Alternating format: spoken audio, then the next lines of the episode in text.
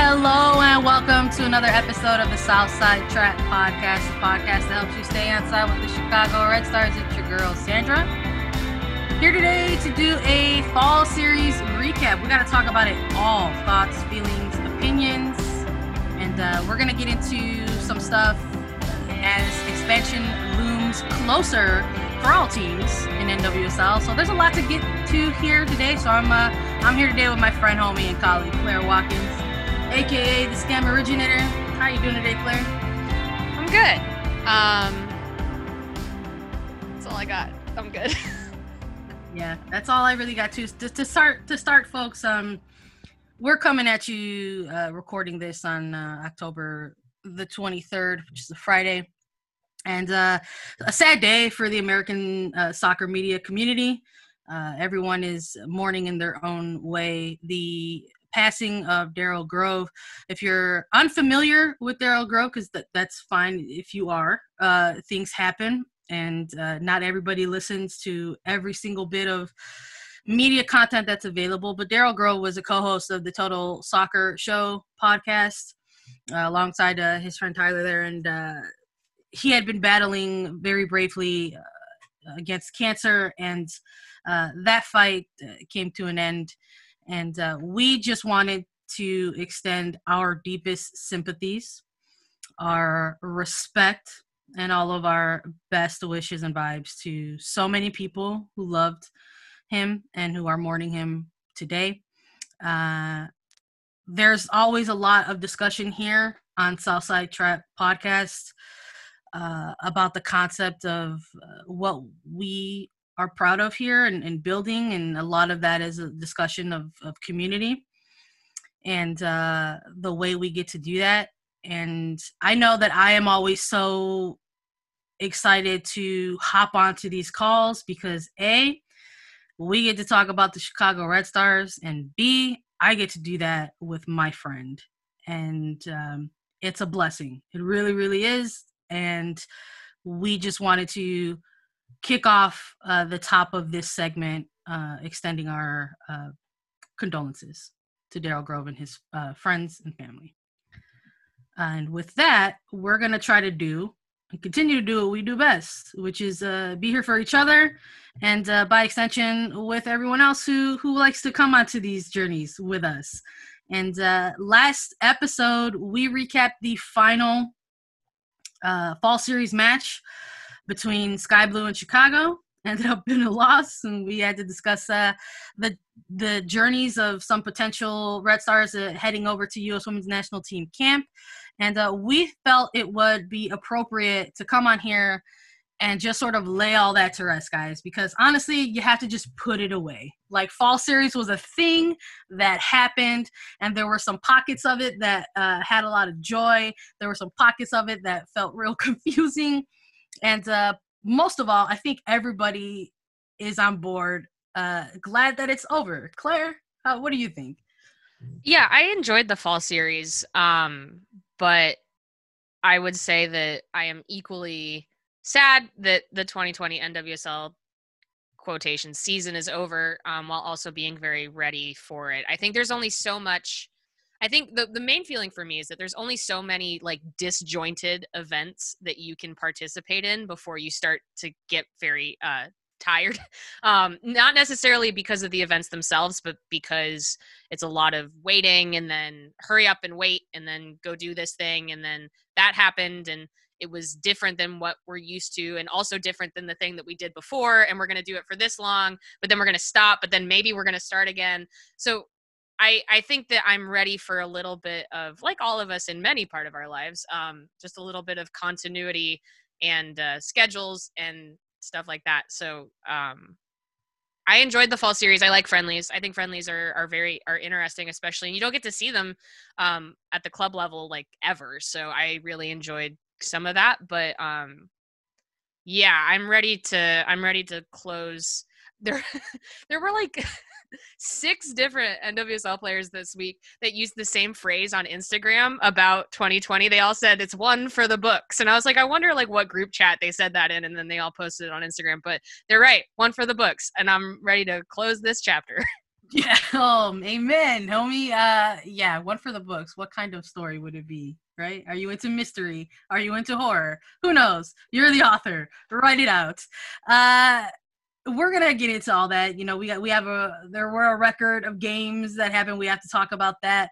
And um, before we get into that, we also want to just sort of highlight some things that we have in the works for everyone and also mention and maybe sort of apologize for the delay. I know so many of our wonderful subscribers and general listeners usually look out for an episode from us some somewhere between the Tuesday and Wednesday landscape. We like to hit you beginning middle of the week there and uh, we had planned uh, some things out accordingly for this week uh, in light of the NWSL uh, kind of putting out their press release, right, and announcing a series of dates for essentially what was going to kick off their off season. And that was going to start with uh, yesterday, October the 22nd, with the uh, closing of a trade window and deadline where teams we're set to announce uh, some trades. And uh, we thought, you know, maybe it would be a good idea to hold off a little bit. Maybe we can hit everybody with sort of an all encompassing kind of episode instead of just like a shorter episode on, on fall series. Uh, but we're going to have to wait and see, right? If the Red Stars are going to go ahead and uh, make some moves. And uh, we'll probably find out sooner rather than later. Yeah, the deadline um which we thought was going to be a deadline for announcement announcement meaning to the public in a press release of some kind uh, ended up i think being a little bit fuzzier than we had anticipated. Um, and so yeah we were waiting just generally to see if there was some team news and i think the only thing we can really say definitively is that there is still the possibility of team news uh, despite thinking that maybe um, there would have been some definitive deadlines this past week. So we waited because uh, we don't want to say a bunch of words about things that aren't happening. Um, but here we are with the same amount of information that we had yesterday and the day before. So we're going to do our best to speak uh, about the past, I guess, and then we'll move on to the present next time. Nobody wants to talk about the future. That's boring. Let's talk about things that we already know, like the fall series. The Red Stars interesting results, right? I think it's safe to say that if you're just looking at it on paper and you look at that and you go, mm, that's not a good record. Red Stars went ahead and got themselves one win, one draw, and two losses. They found themselves uh, split up. You know, all nine clubs were split up into regional pods, and they went ahead and found themselves split up into the Northeast pod, clearly, proudly representing the North, uh, with Washington Spirit and Sky Blue FC. And uh, just to show, you know, love and respect, because that's something that we're super about here on Southside Trap. I know we were kind of hyped to see Chicago go up against these two teams in particular.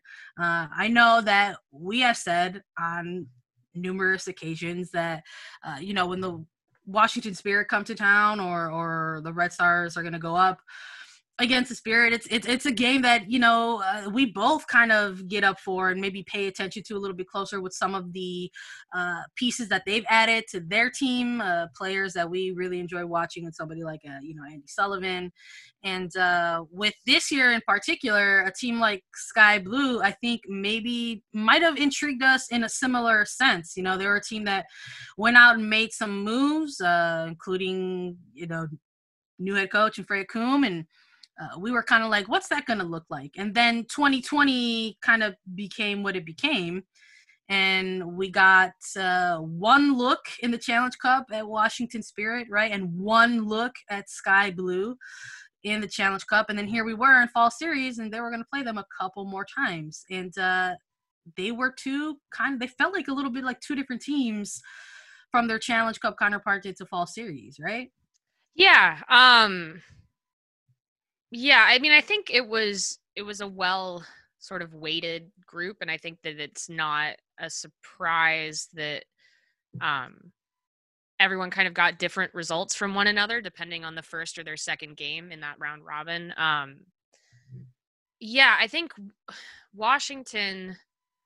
I think Washington still. I think both Washington and Sky Blue are a big work in progress. Um, honestly, and I think that um, but they've got very positive. I mean, I think that's this is the whole thing, right? With with all of these teams, is they there was nobody throwing this series, right? You had some teams maybe this fall you'd say, ugh, this is not really a, a doing much for them, you know, like Utah or North Carolina, you know, like that. There are some teams where you're like, they're just out there to do it. They're really not um, here to compete.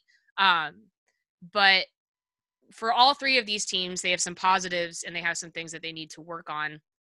And um, I think you saw that in kind of the competitiveness of uh, of these games and i think it's also like it's funny that there was some question of whether the winner of the northeast pod would make the top three at all which is indicative of of people taking points off of one another so i think that like um i think the only the only real lopsided result was just that uh Chicago never beat Washington. They only tied them during that one game, but it came very close, right? It came very close to like the 88th, 89th minute to each team getting a win and each team getting a loss. So, um, that's pretty competitive, right?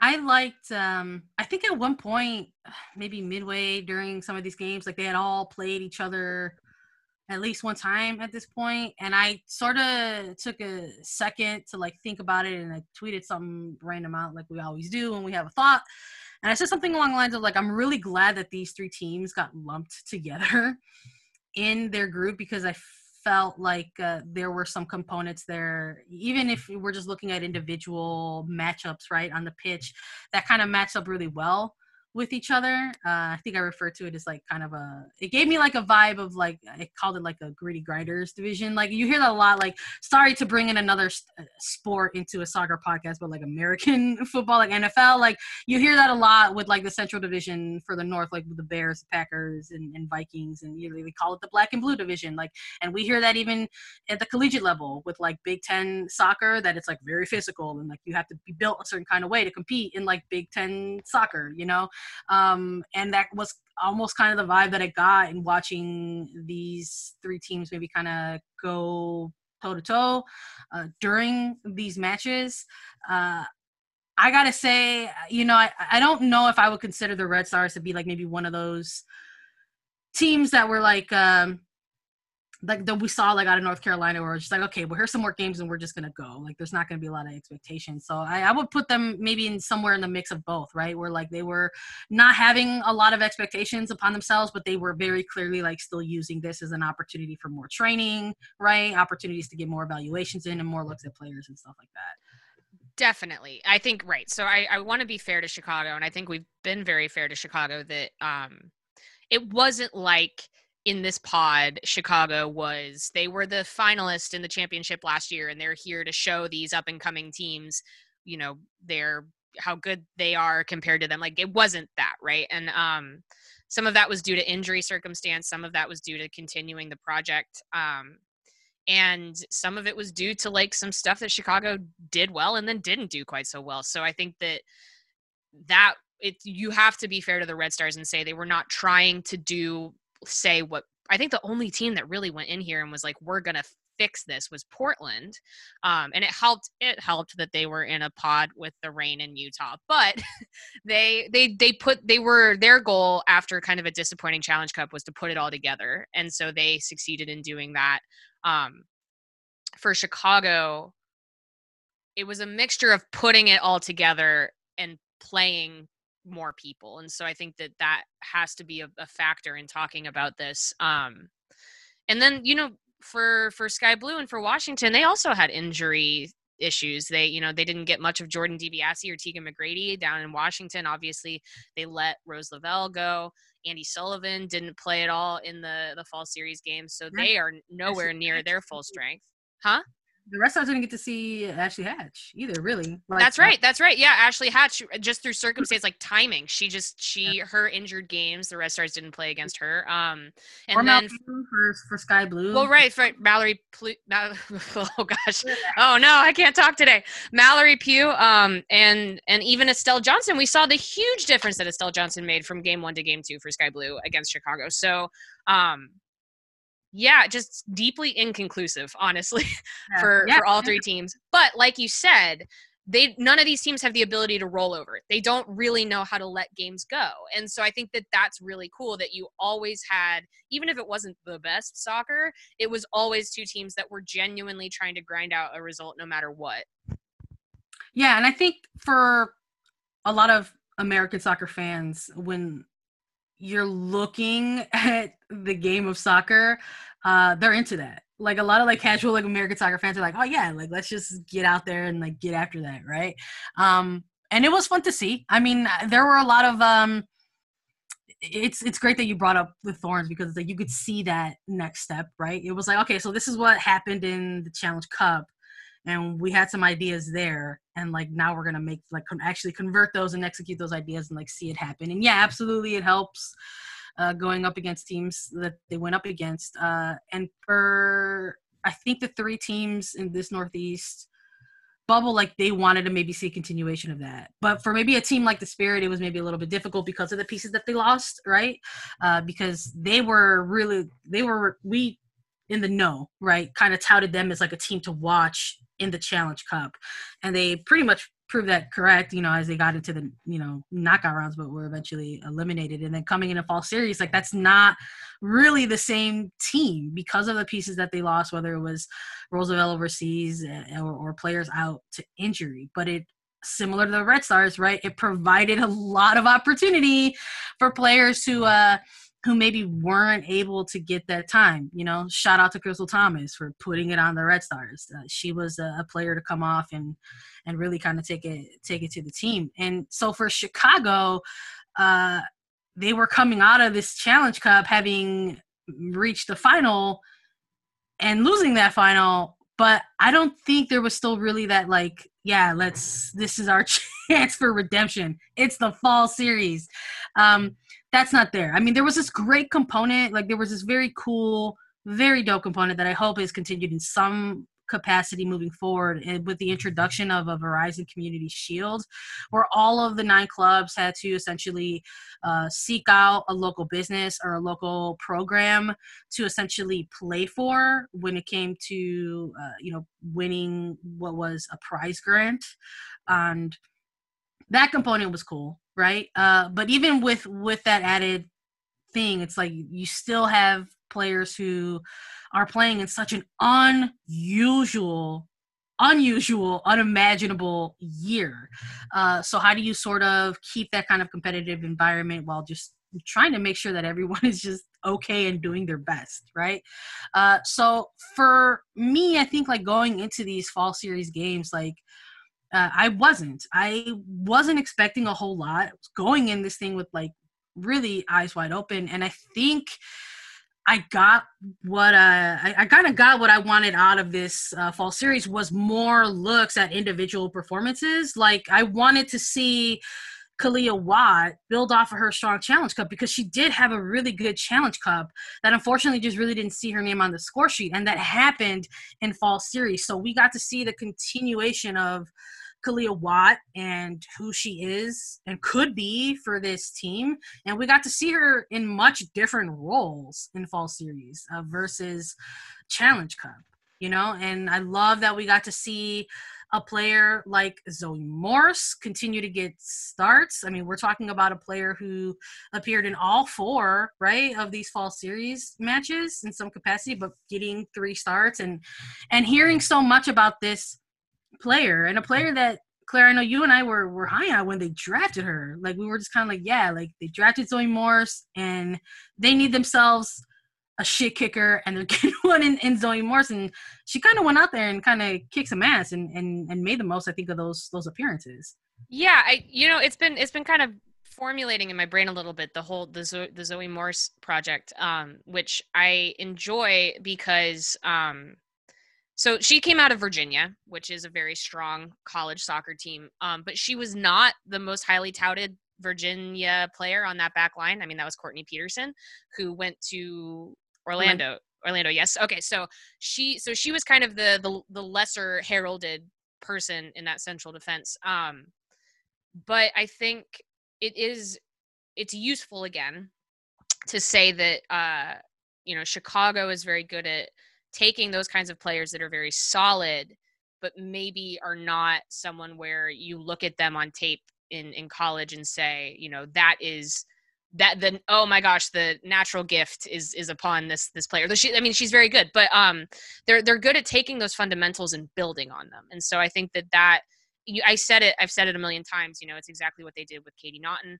um and it's exactly what they did with sarah gordon. And so i think that they are able to that incubator um, for them is very useful, even as those players perhaps go to other teams, because they're able to keep bringing those players up. And I think that that's also very important. And we say this also a million times because um, Julie Ertz and Tierna Davidson are very good soccer players, and they go play for the U.S. a whole bunch. Um, oh man, Tierna Davidson, that's one to talk about, maybe.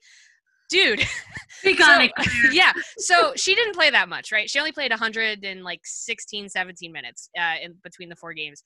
Her her accuracy during her limited time was insane. She had an 82% uh, long pass accuracy rate, which is like 40% higher than the next highest person.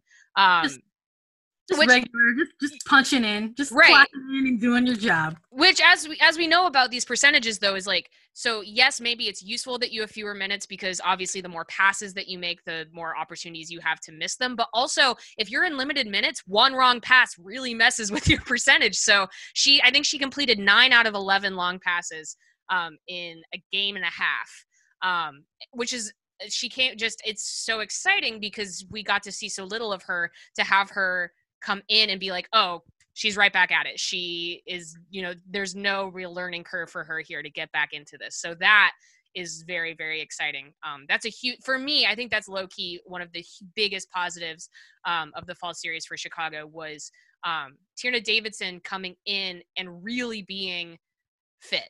Like she doesn't have maybe the full she went the full 90 in the last game. So yeah so just her really being 100% ready to go back on her bullshit in a very good way um i that was awesome so yeah the, she was one that you know the eyeball test you see her go in and you're like wow this is a very calming player to bring into this back line but also you go look at the stats and they back that up as well so um yeah Tierna Davidson talented. Yeah, good at soccer. yeah. Breaking breaking news, guys. Uh don't know if you heard.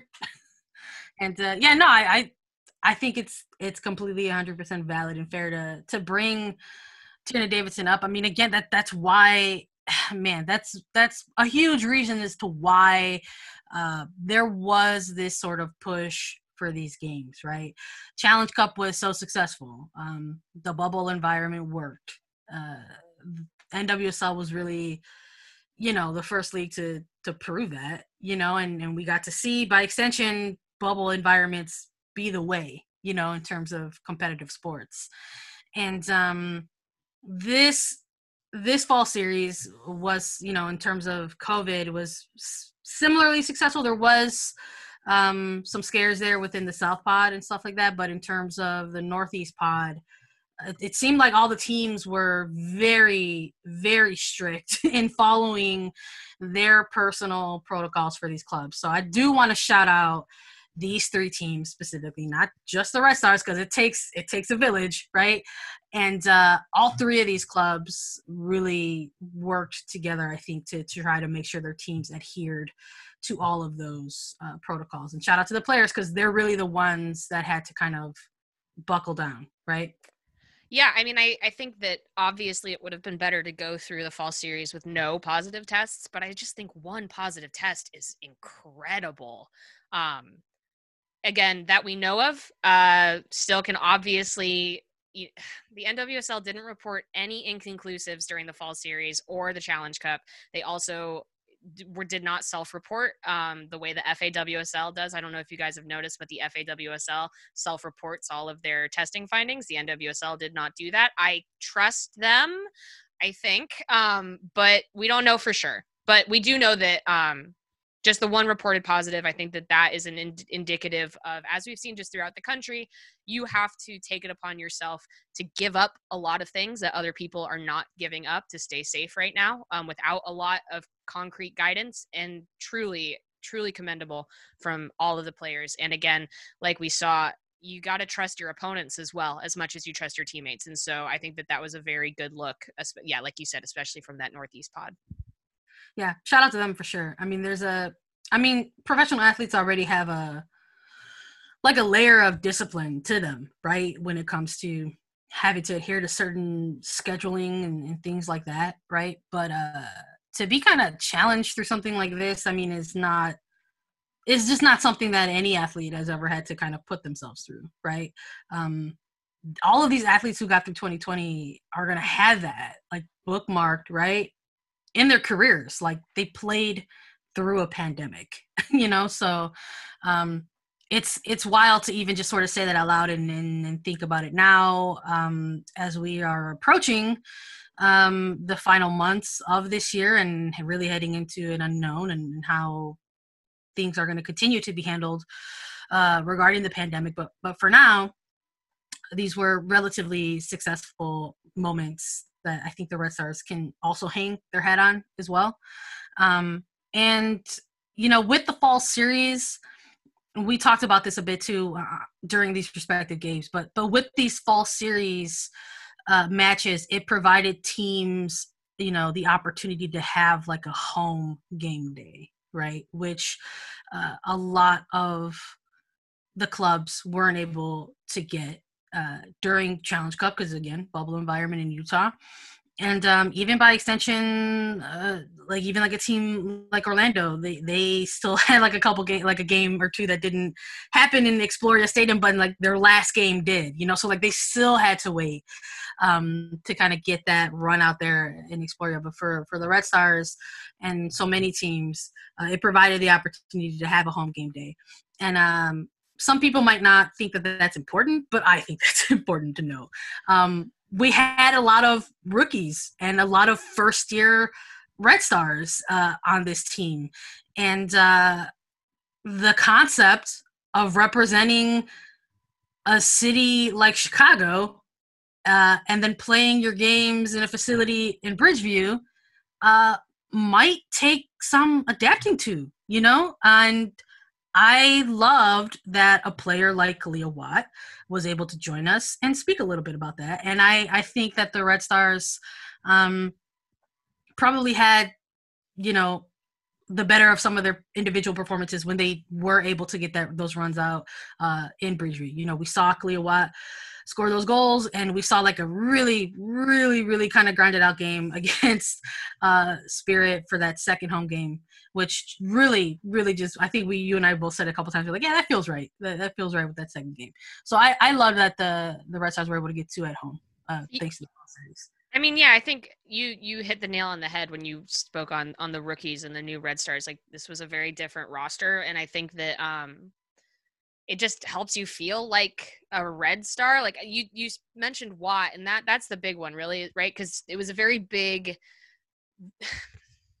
kind of uh personal brand move or i don't know a better way to put this but to to move from being like she's the houston person to going and playing for chicago um I bet that you just don't really super feel like a Red Star until you've actually played a game in in Bridgeview. And obviously, you know, they'll, they'll want to do that in front of fans, but um, it's grounding in a very um, destabilizing year. So I think that I agree that that was that was a huge positive. Um, because, like we said, I mean, we talked about this when when we went. There were a lot of things that almost felt kind of normal about that game day, and I think that that um, is useful and I think you're right that if we're talking about the positives to take away from the fall series, um, whatever boost they got from especially that first game at SeatGeek allowed them to put a lot of like positive tape together. And it would have been too bad if they hadn't have had the opportunity to do that. So um, yeah.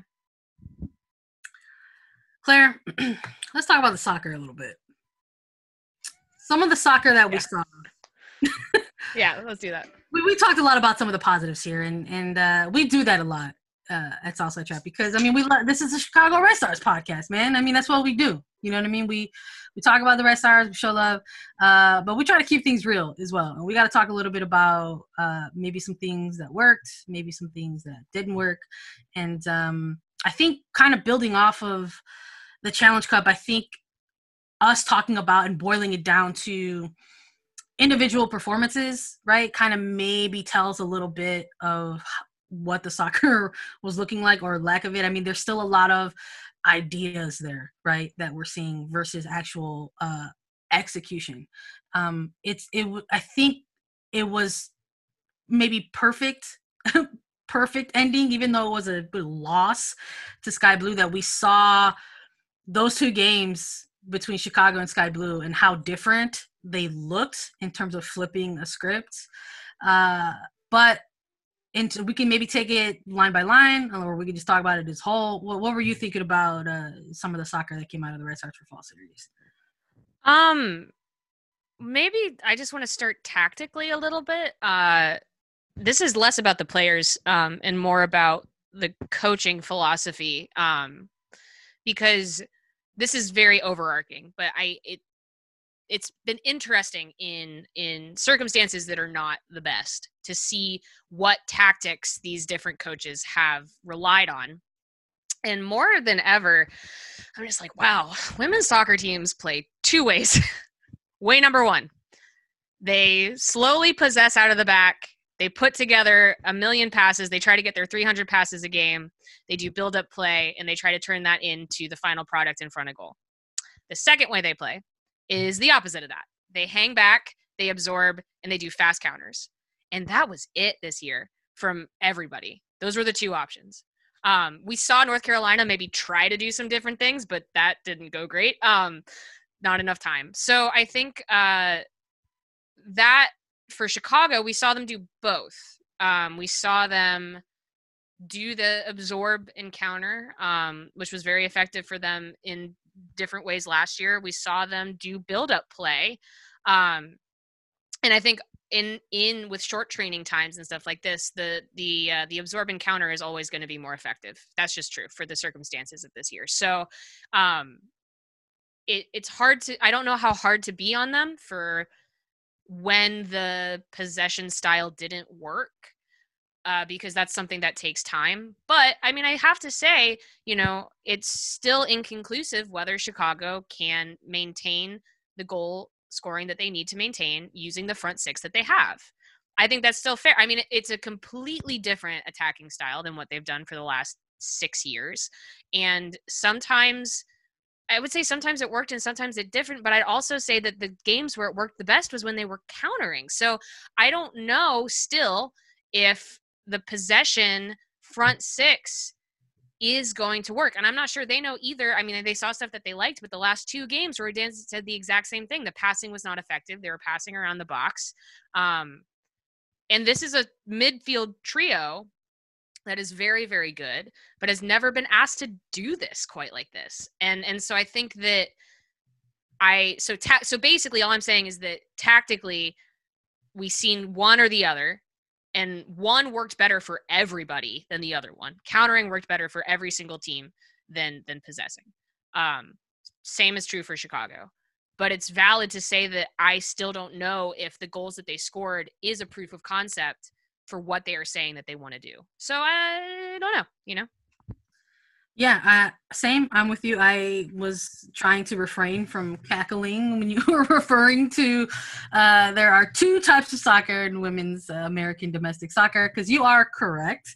Um, it was something that uh, I know we've talked about amongst our own women's soccer circles. It's something that um, I actually sp- sp- had to speak a bit upon with Aly Wagner on CBS Sports. Like it's just a thing that is uh, a little bit of an open fact uh, when it comes to NWSL and um, uh, American domestic uh, soccer um, in general. And um, yeah, I, I that's I think precisely why I wanted to sort of maybe pinpoint those two games specifically against you know Sky Blue and, and right. Chicago, kind of how we wanted to see that. Like if you're if you're bored, guys, like if you're bored and you still have access to your to your CBS access and you were cool and didn't cancel your subscription, you can go ahead and like still see those games and the you know see kind of what we're we're talking about and the difference in, in those two matches.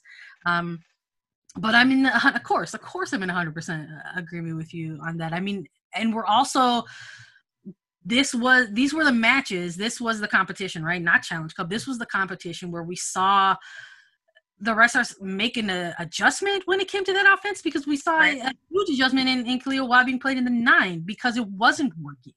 Because it wasn't working.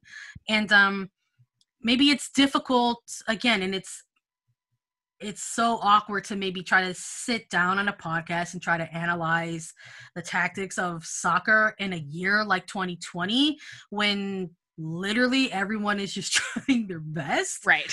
Uh, but uh, you and I know that, and that's why we're kind of taking some of these tactical performances with like not just a little bit of a grain of salt. Like we're just like taking the Mortons and dumping it all over that shit. Yeah, like yeah.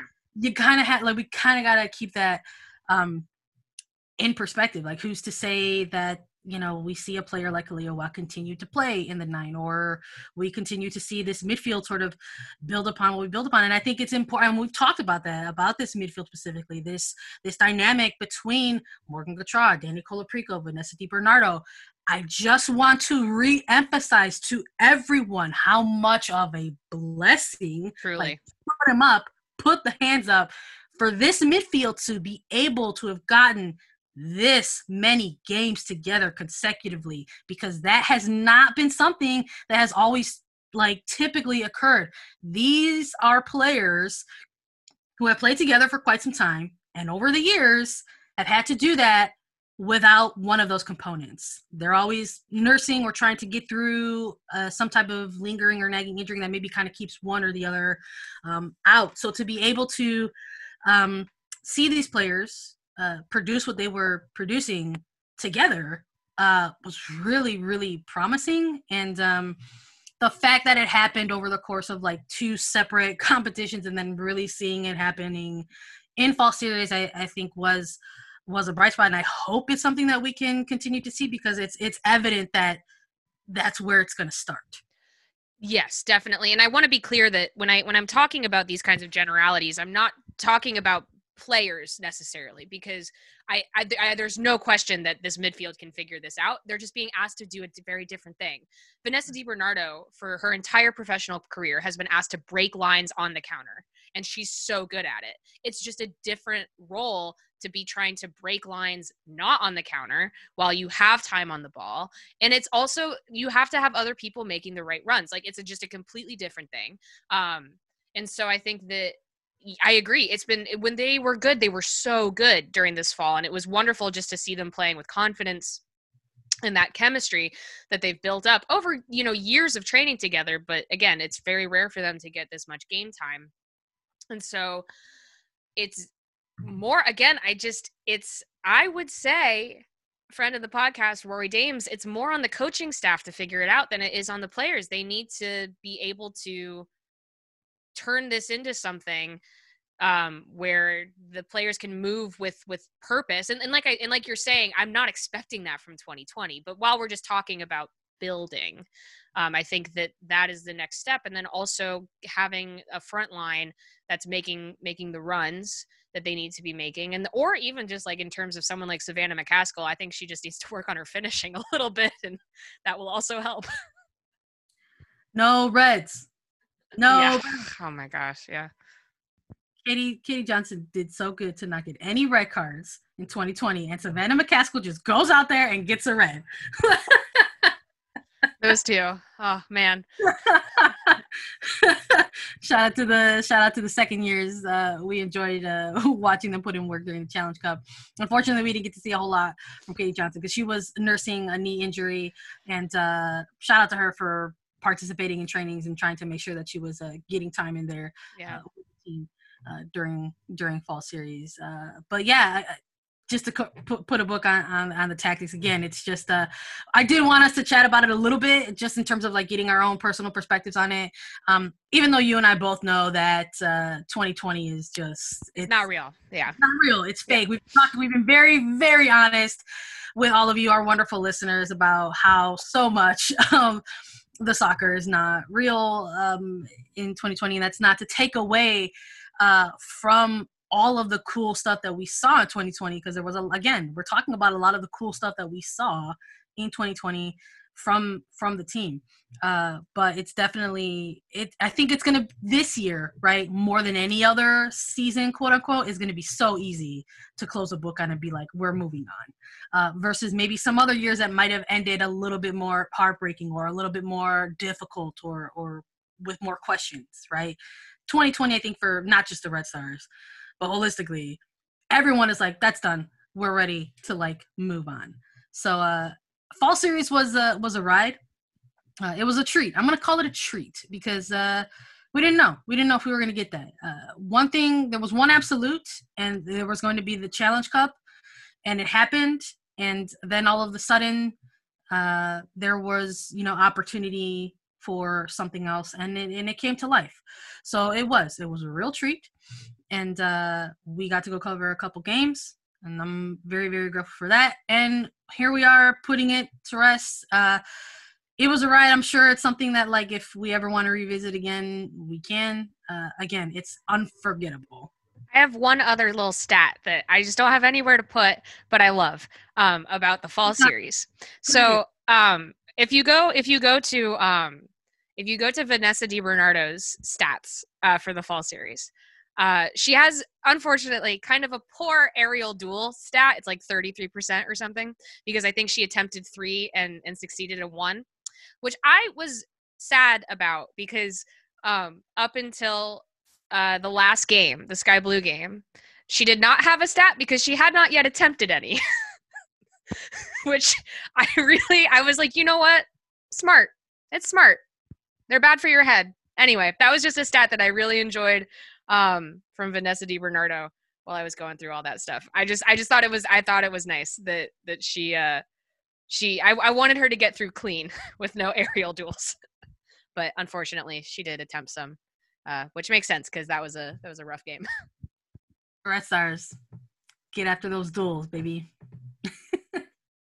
Love to see it. Uh, you know, we've got some things in the works uh, for everybody. Thanks for thanks for riding with us as always. A period, but B really for this fall series, uh, a time where we didn't really know what stuff was gonna look like, uh, how it was gonna feel. You know, it, it it felt still like even similarly to to when the Challenge Cup was gonna kick out. There were some some fears there, right? There was some concern, and um, it was like, well, how's this gonna look? How's this gonna feel? What's it gonna be like uh, without a bubble environment, right? Et cetera, et cetera and um, there was all of that there. I think for for us as well. Um, but thankfully, uh, everybody has here to to get through some some some of that. and uh, we got to see some Red Stars and their performances throughout these matches uh, get recognized, and and a handful of them are currently in U.S. Women's National Team camps at the moment. And uh, while we don't have plans to discuss a whole lot about that because it's just training camps, there's no games. There is going to be additional Red Stars content from us for all of you guys to continue to close out the year. Uh, you heard us mention at the top of this segment that there is an expansion draft on the horizon. Um, you know, oh, a, a trade window did close, so there is still potential for announcements of any type of movement to be made.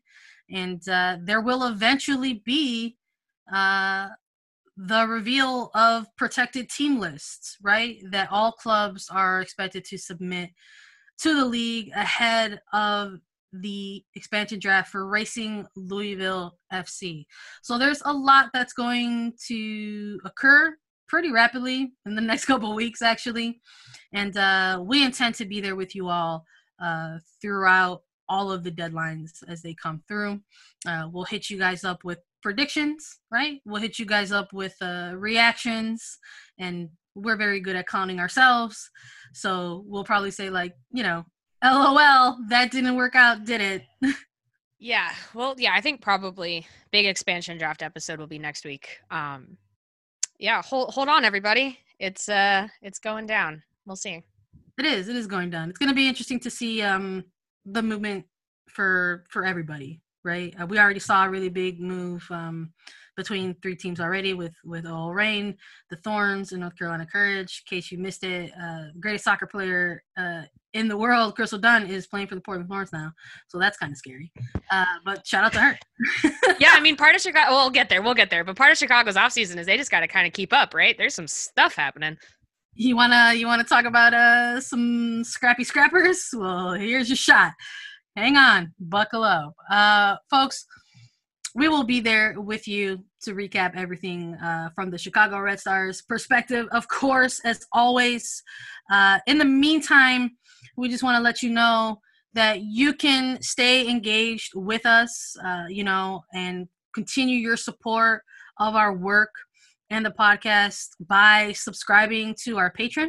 That's really the best way you can uh, go ahead and show love and uh, make sure that we're getting out all of the Chicago Red Stars content that you love and enjoy. Uh, we understand that 2020 is a difficult year, and you know, being able to subscribe, uh, find a a subscription that works for you uh, might not be something that you can do right now. Money's tight in all places. Uh, but for whatever reason, if you're unable to show financial support by subscribing, I just want to let you know that there's still ways to support Southside Trap Podcast, the podcast that helps you stay outside with the Chicago Red Stars. And you can do that by following us on all social media channels. You can find us on Twitter and Instagram at Southside Trap Pod. It's one letter P. You can find us on streaming services like Anchor, Spotify, iTunes. So go ahead and find us, uh, subscribe, leave us a like, a rating, a review. All that stuff helps us out tremendously whenever we're trying to produce Chicago Red Stars content for you all. So please continue to stay safe, uh, make good choices, wear your mask, be healthy, wash your hands, wash your face, wash everything, and uh, continue your support uh, for Black players and Black life. And we will be back with you next week to talk about some expansion news.